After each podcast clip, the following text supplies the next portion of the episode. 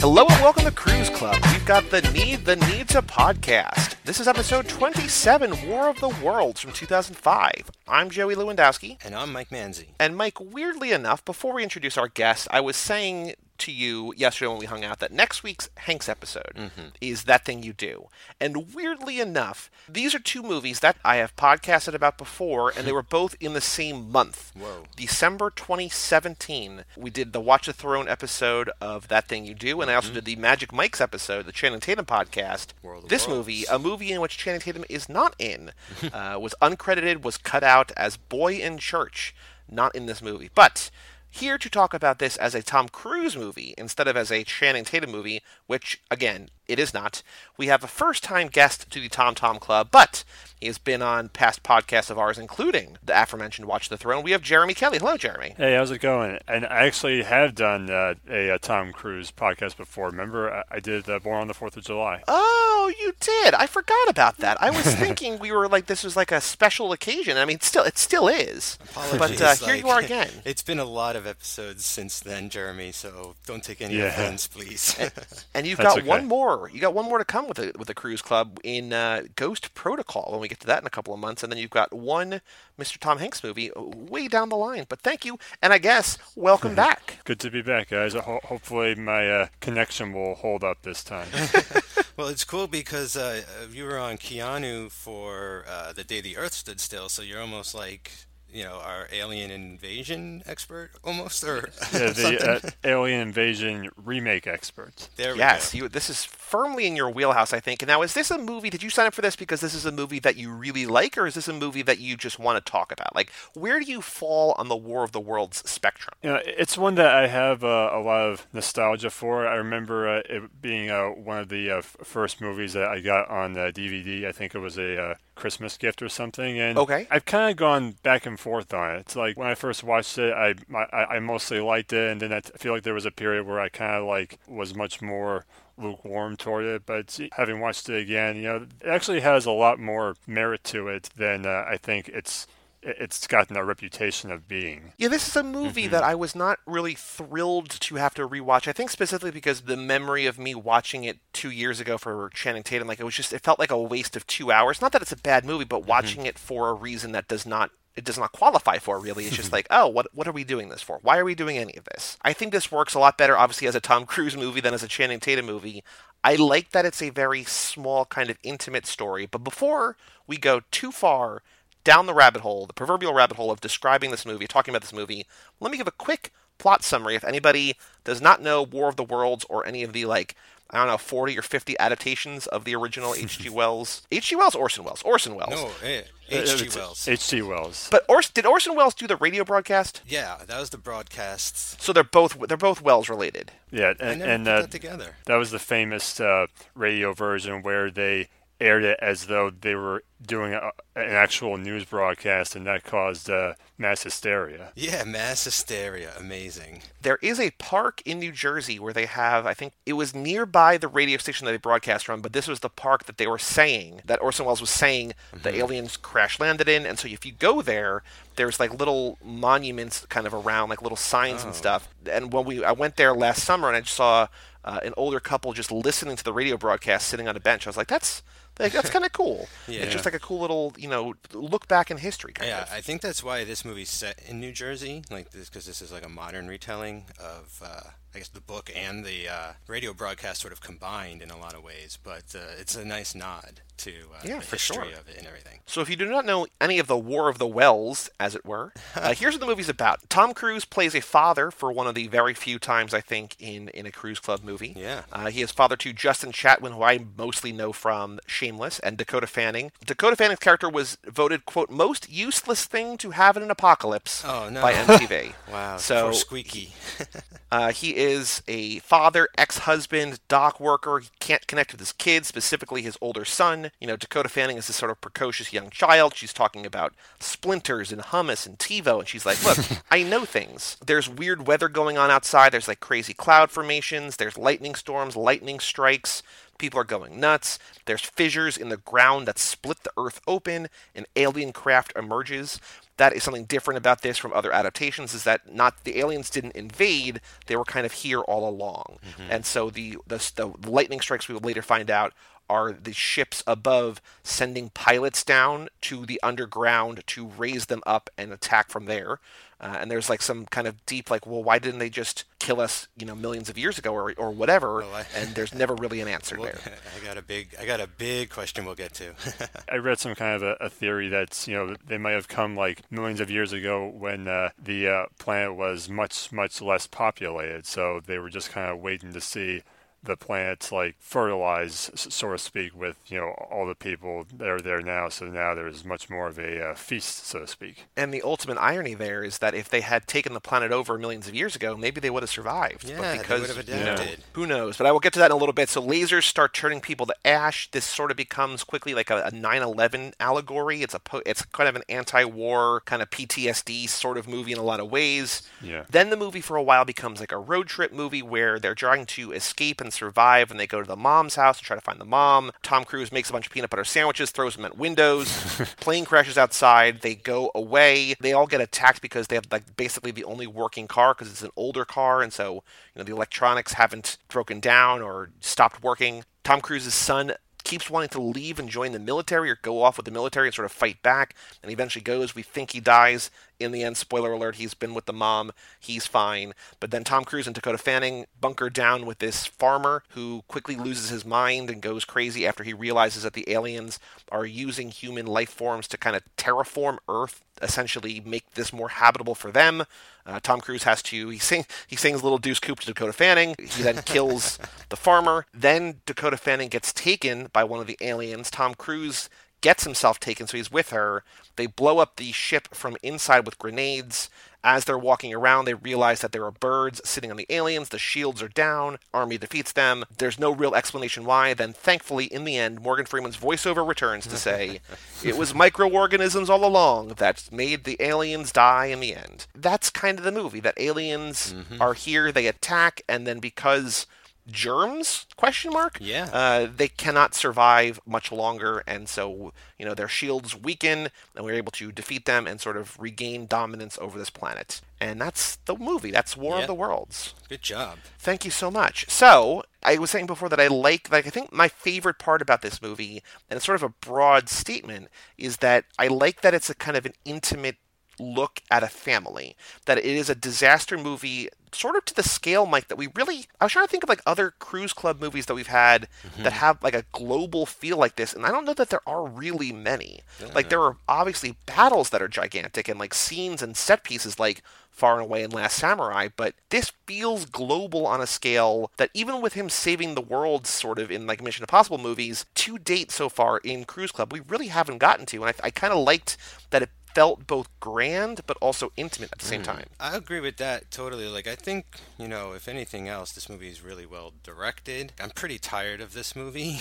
like, I don't necessarily think it's bad or anything, and I'm quite like Jeremy. Like, I kind of just go back and forth on it a lot, and I think I'm on the back end of it at the moment during this watch. So, I also think my favorite stuff when we get to it is like even smaller. Like when we get into the basement with with crazy Tim Robbins, it becomes like Cloverfield 2 or something, you know. And like that was the sense I was getting. Where that movie also was like, whoa, there's like this huge worldwide thing happening, but we're getting a microscopic view of it. I think for me that's also when the movie works best is uh, when it's just like him and his daughter or him and his daughter and his son on the road and, and those kinds of moments it's kind of strange like also what you were saying about mission impossible like as globe trotting as they've been so far they it the rest of the world isn't in on that right like Right. that's the difference here i think is like everybody knows what's going on And we're going to get to a point in Mission Impossible where he's like literally disarming nuclear bombs that are going to change the course of the world forever. And, you know, specifically Fallout, right? That- That's going to be global in a way that this feels. But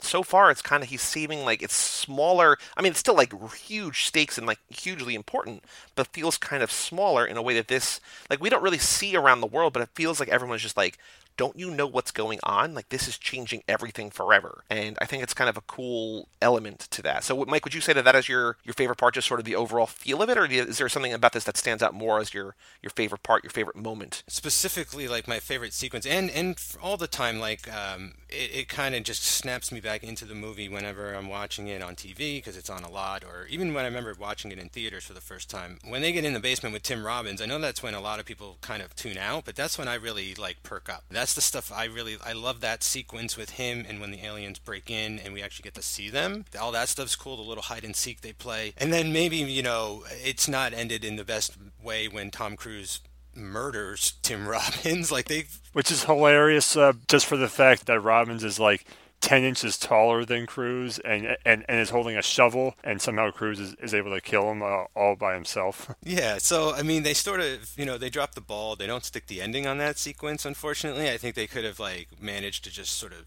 get away, sneak away, and have the same results of being trapped in the ship yeah. in the next sequence for the next beat and stuff but quite honestly like I, I love i love that quiet tense sequence going on there in the basement i think that's my favorite part of this movie. What we were saying about this movie being uh, much more um, intimate, that's uh, like one of the reasons I kind of appreciate the movie as a remake because if you watch the original, it's it's it more follows the efforts of like the uh, scientists and the mm-hmm. military on, on, a more global scale. But uh, this is the movie saying that you know you, you, can look at a situation like this from a lot of different angles. I think that that's uh, one thing that reason the re- or the story gets uh, retold so much in, in, different ways. Yeah, and the original book, I, you know, I, it's been a while since I read it, but I believe it's like Victorian era, right? So it's like almost the steampunk yeah. era and stuff. So it's cool how this can be updated and told from different perspectives over time and stuff. And I, I guess there's been miniseries and all kinds of things that's expanded on it too. So this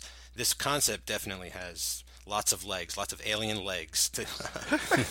Strangely, that there were actually three versions of War of the Worlds that all came out in in, in this same month, uh, uh, June 2005. Whoa. Really? The uh, one made by Asylum, which, which uh-huh. Uh, making a lot of those mockbusters uh, around that time period. And there was, I think it was also just called H.G. Wells' uh, War of the Worlds, but uh, huh. it, it, was actually in development before this one, but uh, it kind of got swept aside, basically. Well, I was saying to Mike yesterday that when you look on IMDb for War of the Worlds, there is another, an adaptation from this year. It looks like an eight episode miniseries that aired on Fox in October and November of this year. Set in contemporary France, this Anglo French reimagining of H.G. Wells' classic in the style of Walking Dead, oh boy, follows pockets of survivors forced to team up after an apocalyptic extraterrestrial strike. I guess it's the kind of thing where you could tell any version of this story that you want and you have the name brand association the cachet of of a property that people know like you hear war of the worlds and even if you have never seen one i think you know alien invasion. Like I get a sense of what this is going to be, right? And so I guess that's just why they keep repurposing it and using that name and mm-hmm. using that general premise because you could do another alien invasion movie that isn't this and call it whatever you want, but I guess the idea is you you cash in on the name recognition like people yeah. know what this is, and people might tune in just because it's another adaptation of a thing that they have liked in the past. I think that's a really good point, and I think that's why they were able to take this angle of it because I know I was going into the movie expecting it's not a direct remake of like that one from like the 50s or 60s or whatever, which is really good and fun, and I love that, and all those effects are great and everything. But I definitely was expecting this to be you know more Independence Day, right? But we're getting Spielberg's Independence Day, and this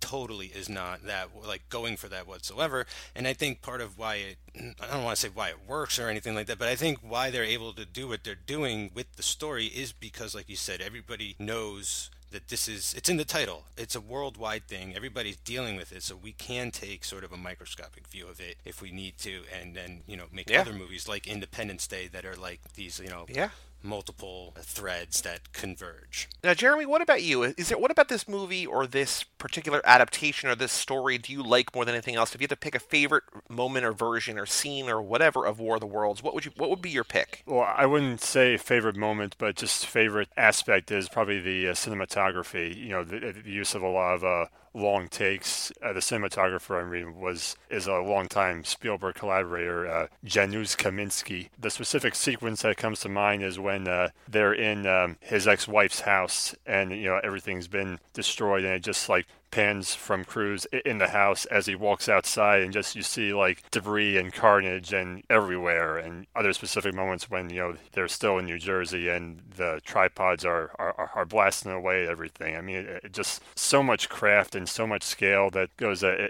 into this uh, into these sequences. You know, that to me is still like you know the most impressive thing about the movie. Yeah, there's that car shot, right? And I remember being in the theater, leaning over my friend, being like, "This, how are they doing this? Because it's not cutting, and they're going weaving in and out of the car as it's you know flying down the turnpike and everything. Yeah, yeah, a little bit awkward that Tom Cruise and his son uh, stopped their conversation just long enough for the uh, pan to happen until it. Uh... and I also love uh, the scale of this too. Like I think there's a great sense of scale between objects, just like, and I think that comes down to effects and cinematography as well. Like just the sense of scope of things and like in proportion to stuff, so that like when you see Tom Cruise and his family on a hillside looking down and seeing all like the tripods come up over the hill and humans look like ants like it i buy all of it. It helps buy the effect because i think they really nailed they nailed the effects. I think is what they did, and and it adds to just like filling that screen so well. Question though about uh, the look of this film. How do you guys feel about the nitrate dip that he did again? Like it's got like that those um, really crushed blacks and the sil- the whites are uh, like all silver, and there's a lot of sort of flair. He did it. this. He did this on, on, Minority Report again too, right? Like mm-hmm. it was the same kind of thing. Yeah. It's a look that I didn't love when I watched it for Magic Mike's, but here I liked it a little bit more, and I think that might have just been because I was fearing it was going to be worse. You know what I mean? Like I was like, oh, I don't like the look of this movie. Then here I was just like, oh, it's not, it's not as bad as I thought it was going to be. It's of a specific, really kind of like purpose and the way it looks, and like I, I get that he's going for a thing, but it's just, it, it's kind of boring and dull to me. I think it's kind of a. Uh shortcut like to make everything feel grittier you can't really put in the time so you just sort of it's a post trick maybe or something and i don't know i would have preferred if he like took more time and used filters and things on set. I mean the one thing it does do is is ground it in its own sort of universe you know nothing else aside from like Minority Report which might be the future of this world we don't know. Anderton could be one of tom cruise's grandsons. I don't know. Yeah, I think it just sort of like sets it apart in a weird way. It's not my favorite, but it doesn't. I think it works for this particular movie better than it did for Minority Report. I don't know why. It's a lot more noticeable, I think, uh, during the uh, day scenes. Especially, I, I kind of remember when uh, Dakota Fanning is is seeing all these uh, bodies uh, floating down the river, and like her her, her face looks like really shiny for some reason. Yeah, and the water's reflections like really glimmer a lot. It's not exactly what we're talking about now, but this movie was nominated for three Academy Awards, including visual effects. So I mean, it's not the way that the movie looks, but kind of mm-hmm. the look of the movie in a sense. You know what I mean? Like it's like there's yeah. there's stuff that people are recognizing and honoring here, but visual effects, sound mixing, and sound editing. Uh, this movie was nominated for. It lost all three of those to King Kong. But there's uh like the way that the way the movie looks and the way the movie sounds again, not necessarily the color palette, but just sort of the visual, like the presentation of it all, yeah. was honored and was recognized. Although I read that um, Roger Ebert didn't like the uh, tripods. Oh, really? Yeah. Definitely redesigned. Yeah, they're, they're not what I was expecting when they came out, but I'm I'm kind of used to them. I really like the look of them now, but uh, the original in the original film, they don't even have legs. They just sort of hover. They're like flying saucer that's not my issue with the tripods. Uh, when we get to my least favorite thing, I think it'll all come out. But I quite like how they're realized, like the horn and when they're grabbing things, and the laser beam is is great, and and the sound of the beam and like the or whatever they're doing, like it's cool, sort of classic uh, serial versions of effects and things that seamlessly sort of like integrated into this modern reality because they're just from an extraterrestrial origin. So like my mind just buys it. Like I was like, that's a great laser beam. If you want to go deep on that, there's actually a pretty sizable amount of information on the Wikipedia for this movie about Steven Spielberg's ideas and the way that he wanted to make the the tripods look. He wanted them to have like a very graceful feel, The original novel describes them as over 150 feet tall, and so he wanted to make sure that they had the scale. So if you want to really go deep into his vision and his idea and whether or not you think it worked, uh, check out the Wikipedia for this because there's a lot of good information there about what his vision and why there's sort of the unique and the kind of iconic look that these tripods have in this movie. So I think it's kind of a cool in that regard.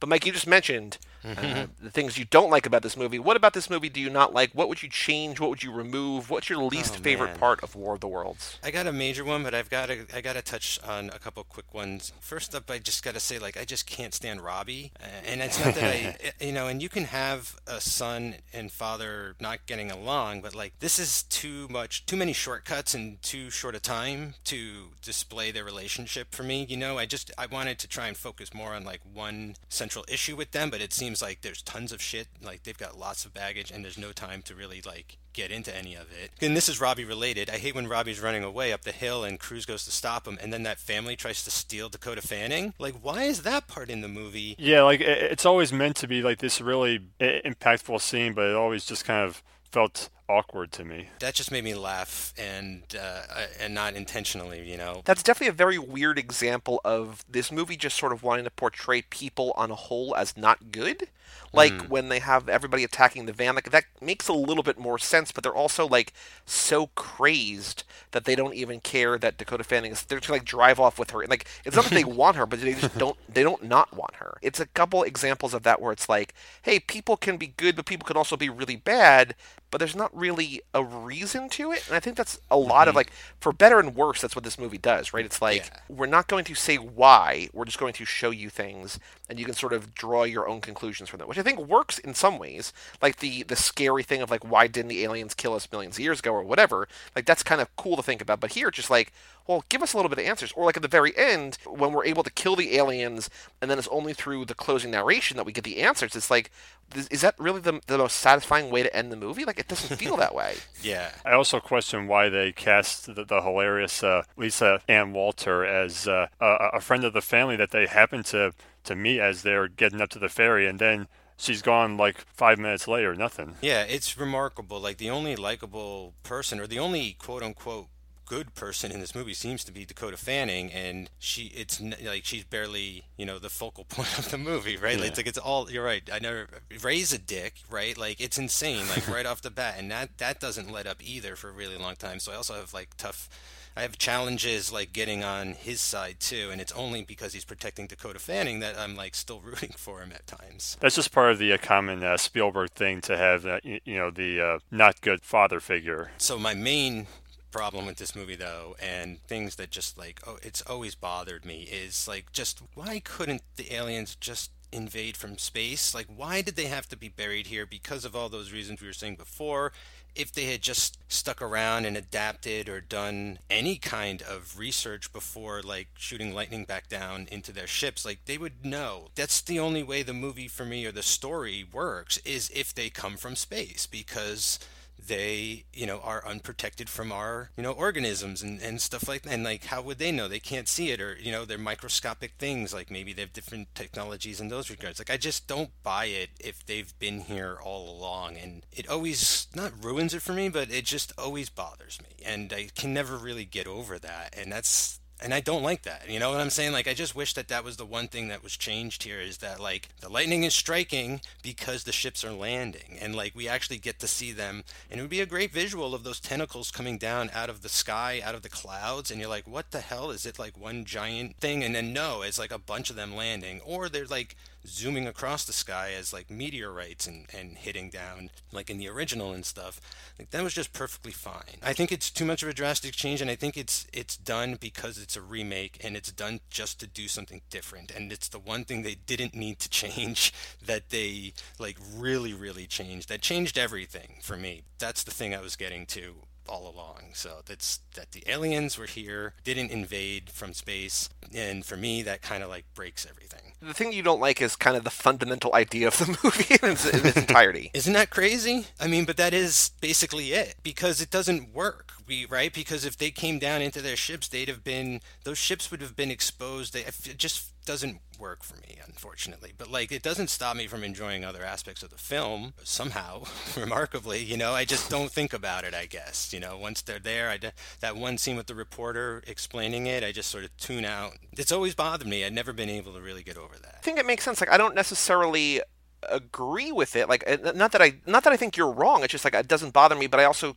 I, I can totally see where you're coming from. You know what I mean? Like I understand. Yeah. Like I can understand people being fine with it too. You know what I'm saying? Like yep. kind of to each their own thing. And if it works for you, that's cool. Like I'm not going to get on you about that or anything. It's just you know don't get on on me for thinking like it's not cool and stuff. But like there's enough other things about this and and there's other movies where I have like problems with the fundamental core of them, but I'm still enjoying what's like happening and stuff. So there's still like merit here in places just you know for me not in that particular place. Jeremy i guess a two part question. Number one what do you i think we, we, we sort of addressed it a little bit on this episode but like what do you think of that element that sort of approach to the movie number one? And if you do like that is there something else about this movie like what do you not like? Like what's your least favorite part of war of the worlds? I don't mind uh, the way the aliens uh, come to earth because you know i think it's it's it's more of a uh, surprise factor uh, because you know if something comes down from the sky you're probably going to see it. If it comes up from the ground like but by the time you even know what's going on, you're already under attack. I just wish that you know they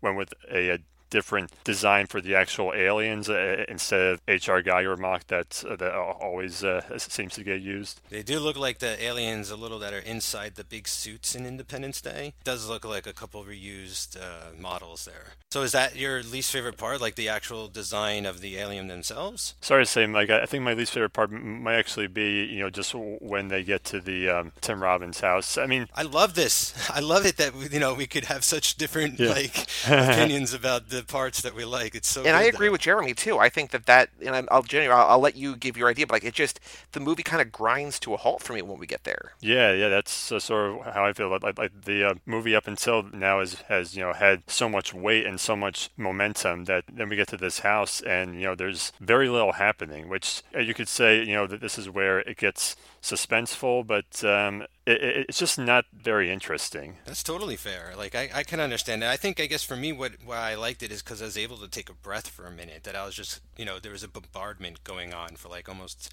an hour, and so it, it turns yeah. into a different movie. That's for sure. And I could understand yeah. people not wanting to slow down like this much at least. Yeah, I think the movie in general is a little too long. They probably could have cut maybe uh, ten to fifteen minutes off. Like it could have been interesting if they meet back up with that lady you mentioned, their their friend, a family friend, and that they found the farmhouse together or something, and it was abandoned. And it, yeah, it yeah. That, you know, there's a way to do that sequence better. I guess it's just I was glad it was there at all. Yeah, yeah I think you're right. It, it, I don't mind the uh, concept itself, but I just so wish I would have found it more engaging. Crazy Tim Robbins.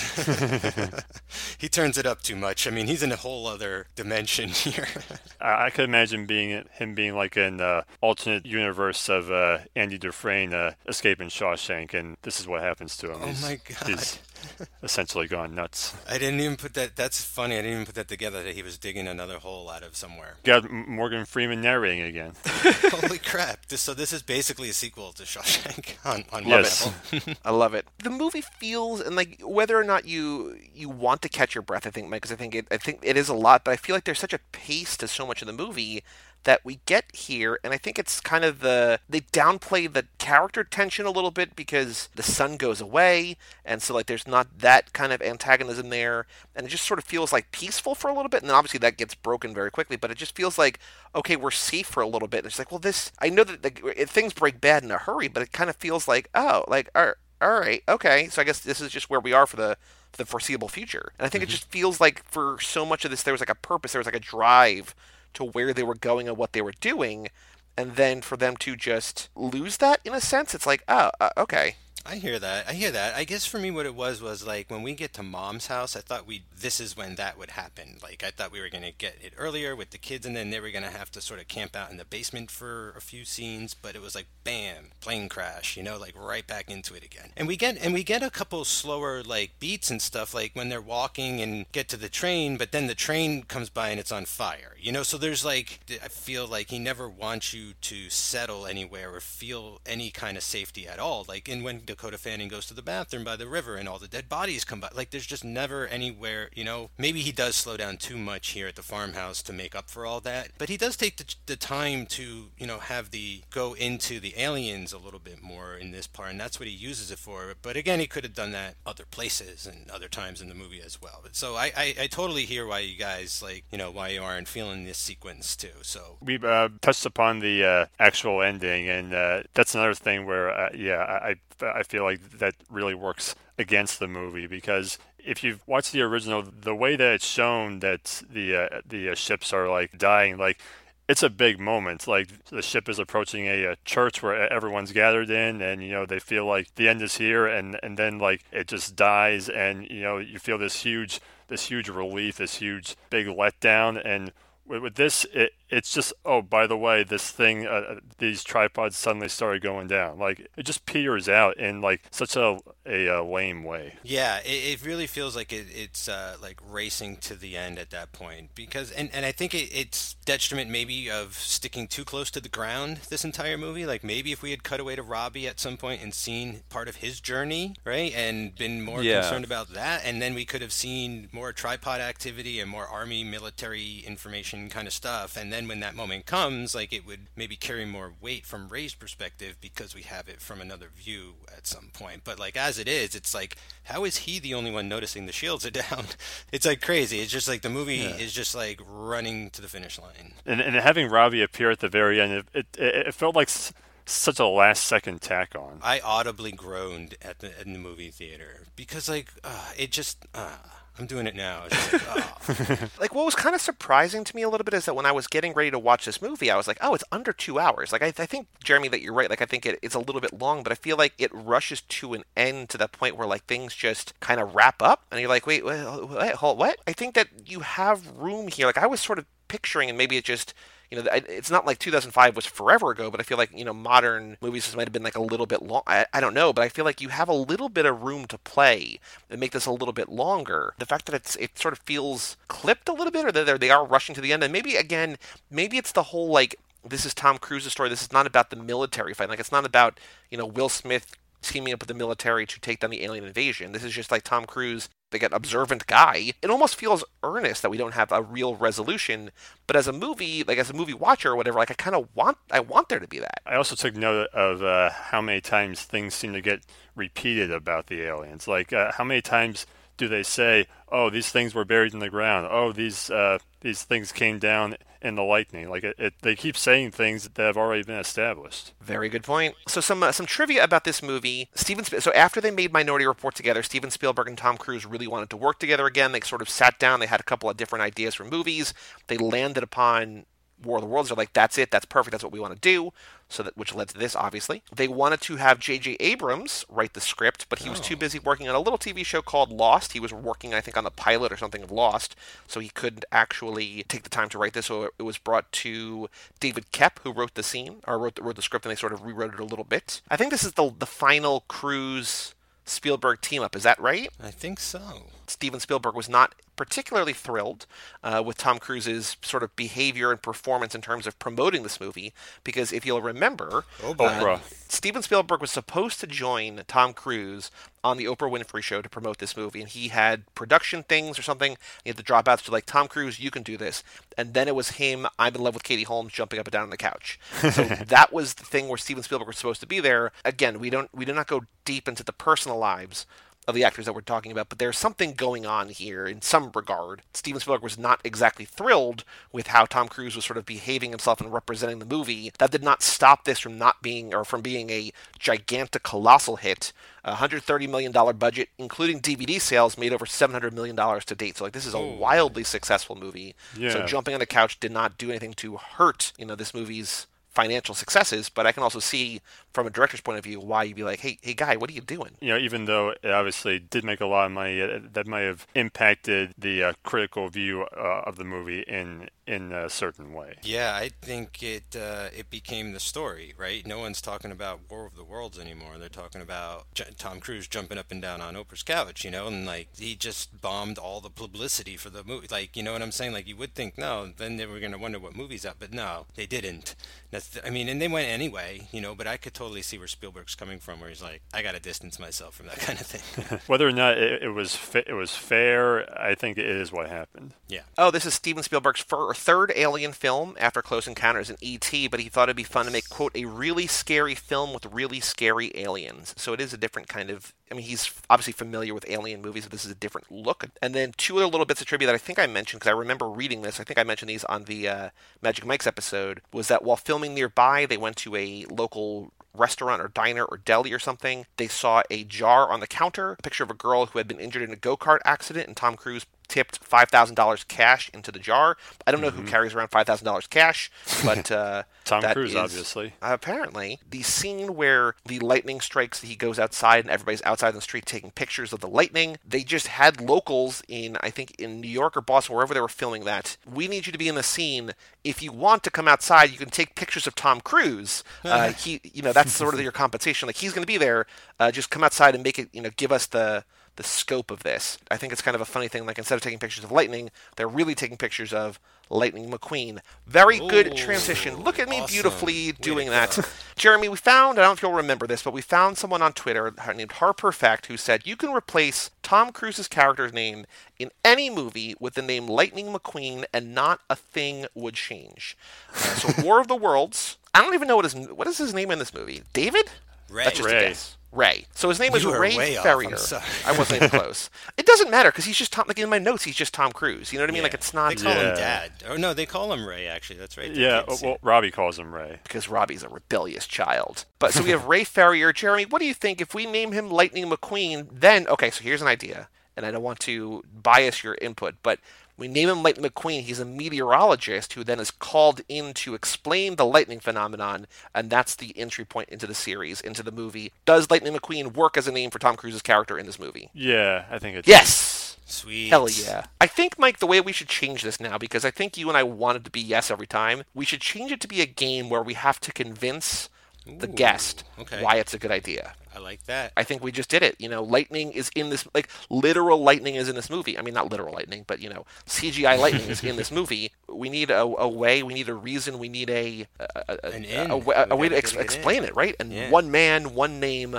one Lightning Yeah. McQueen. That lightning might might be real lightning that they comped in. We don't know. Could lightning present, lightning queen.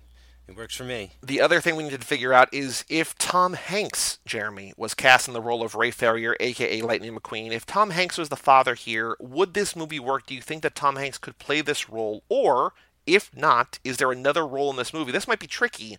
There's not that many other real sort of prominent heavy roles. I got one maybe in mind. Could Tom Hanks play the Tom Cruise part? Or, if not, what role do you think he could play? I don't see him playing this specific part. I could almost see him a- as the Tim Robbins character. That's what I was thinking. Ooh, I was. th- That's I like that a lot. Yeah. because there's not there's not a lot of other opportunities for like someone of Tom Hanks's stature, like another role really to fit in here. Like there's a lot of kind of like local guys, like, hey, I'm walking here. Hey, your car's under Yeah. repair. Yeah, fix That- the solenoid. You wouldn't necessarily put Tom Hanks in. I feel like the other meaty role really is that farmer. I, I, I agree with you, Jeremy. I think I would put Tom Hanks not in the Tom Cruise part, but in that Tim Robbins role. Farmer Tom. Anybody else have any other thoughts before we nominate this for some awards in still to be determined uh, award ceremony name? No, I'm, I'm pretty good. Yeah, I think it's going to be a while until I sit down to watch this movie straight through again. Uh, I'm good for a while. I will be back apparently in two years for some other podcast, I'm sure. But I uh, know, Jeremy, any other thoughts about War of the Worlds? No, I think I'm good. I mean, I, I would call it a good movie, not a, a great one, obviously, but it is mostly entertaining. I think it's movies like this that are good, not great, that are going to go up and down. Like the next time I watch this, if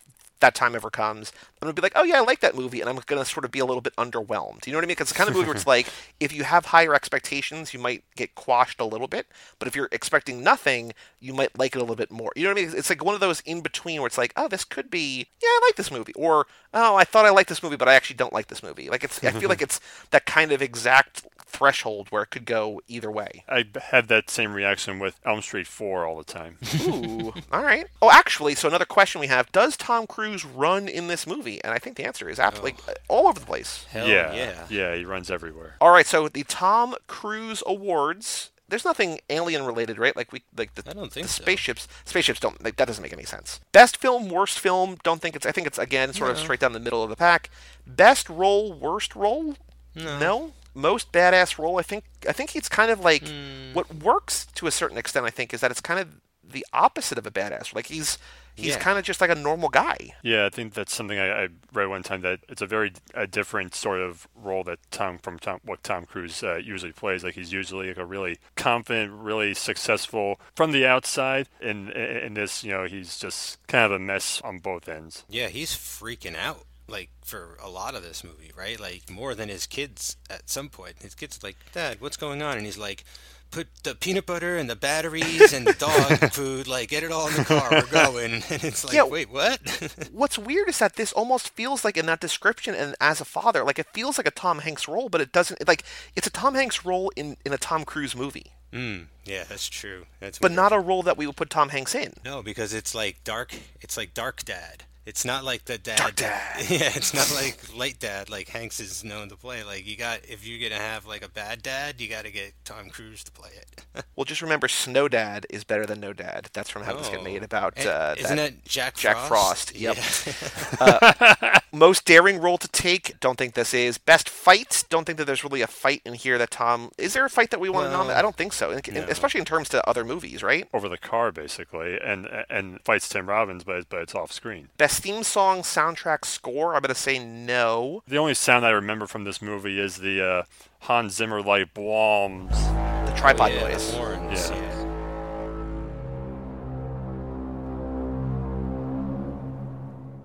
Best car chase race? No, they're in a minivan for most of the movie, and that's not exactly you know they're, it's not a Fast and Furious vehicle. Best dance scene? No.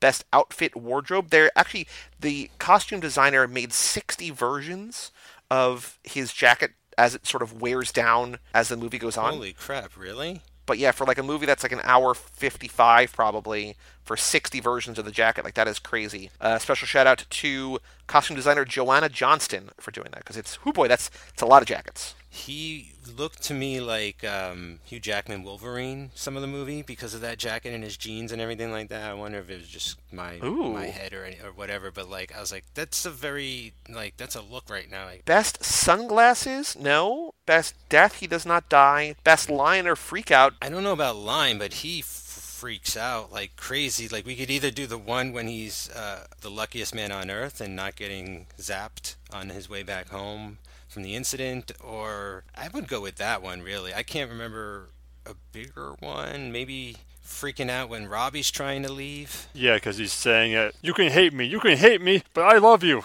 Yes, maybe that. And then he just sort of lets him go with that bewildered look on his face, like, "Am I doing the right thing? Is this making me a good dad?" Best sex scene? No. Best, most athletic feat? I don't think he does anything in this movie particularly athletic. One moment that stuck out to me was early on when they were going inside from the lightning. He trips over the yard furniture, and I was like, "Oh, I bet that was like a little stunt gag that he put together himself to make things like a little more interesting in that moment." Oh, like after we saw last movie in Collateral where he trips over the chair and they left it in. But as far as character, most athletic feat, maybe when he gets captured and goes up the ship's anus and It's not it's not a grenades. character thing though. That's oh, the that's thing. right. It's it's it's a Tom Cruise Okay. literally doing something that a human being should not be able to do. Were you able to count like how long the shot of him running in the street was? Because it seemed like he was he might have had to do that over and over and over again, and he could have run like a good mile and a half. Like I don't know, I'm just throwing things out there. Uh, let me know if anything's sticking, but nothing. You know, they don't have to be in there. I like that idea, but we also have the running scene category, and I it's it's it's different. It's tricksy. I don't know. I, Okay, I don't. I don't know. That's fine. Best love story, worst love story, no. Best ensemble cast, I'm going to say no. Then best non-cruise actor, male or female. I don't think there's anybody in this movie particularly that stands out. Is there, or is there? if you want to count Dakota Fanning, but this is far from her best performance. Yeah, I agree. I liked her more as Squeaky this year and Once Upon a Time in Hollywood. So I think we only have the one nominee, the "You Can Hate Me, But I Love You" freak out. So Wow. you know, it, it got it got its recognition. But again, I think it's just like a down the middle, solid movie. It's Yeah. not you know particularly good or particularly bad. I think it's just a uh, a perfectly adequate piece of entertainment, It which is okay. That's Yeah. not there's worse things to have. Yeah, it could be, you know, unwatchable. Like I'm sure that Asylum version is, right? And H- H.G. Wells' World of the War or something. Or it could be the um, remake of The Day the Earth Stood Still. yeah. Well, the next movie that we're doing for this very fine podcast is we are ramping up the action to great heights in Mission Impossible 3. We, it's been a little while since we had a Mission Impossible movie. We are talking about, you know, global events saving the world. We are time to it's time once again to return to Ethan Hunt, get him to do his thing all over again. But Jeremy, thank you so much for joining us. And speaking of Mission Impossible, I said you'll be back on a later Mission Impossible movie down the road, but thank you for joining us today for War of the Worlds. Glad I could be here. We loved having you. But for all things Cruise Club, you can go to cageclub.me, facebook.com slash cageclub, or at cageclubpod on Twitter and Instagram. Email us, run, R-U-N, at cageclub.me. Come back next week on our Hanks for the Memories feed for That Thing You Do. Come back in two weeks for Mission Impossible 3 right here on Cruise Club. Go check out our brand new episodes of Watch the Throne about Bombshell, our new Viva Pod Vegas about Jailhouse Rock, and all 26 shows at cageclub.me slash shows. I'm Joey Lewandowski. And I'm Mike Manzi. And that was Jeremy Kelly, and we'll see you in two weeks for Mission Impossible 3 right here on Cruise Club. I'm not bragging, babe, so don't put me down. Cause I got the fastest set of wheels in town. Something comes up to me, they don't even try. So I had a set of wings, man, you know she could fly. She's my little deuce coupe. You don't know what I got. Just my little deuce coupe.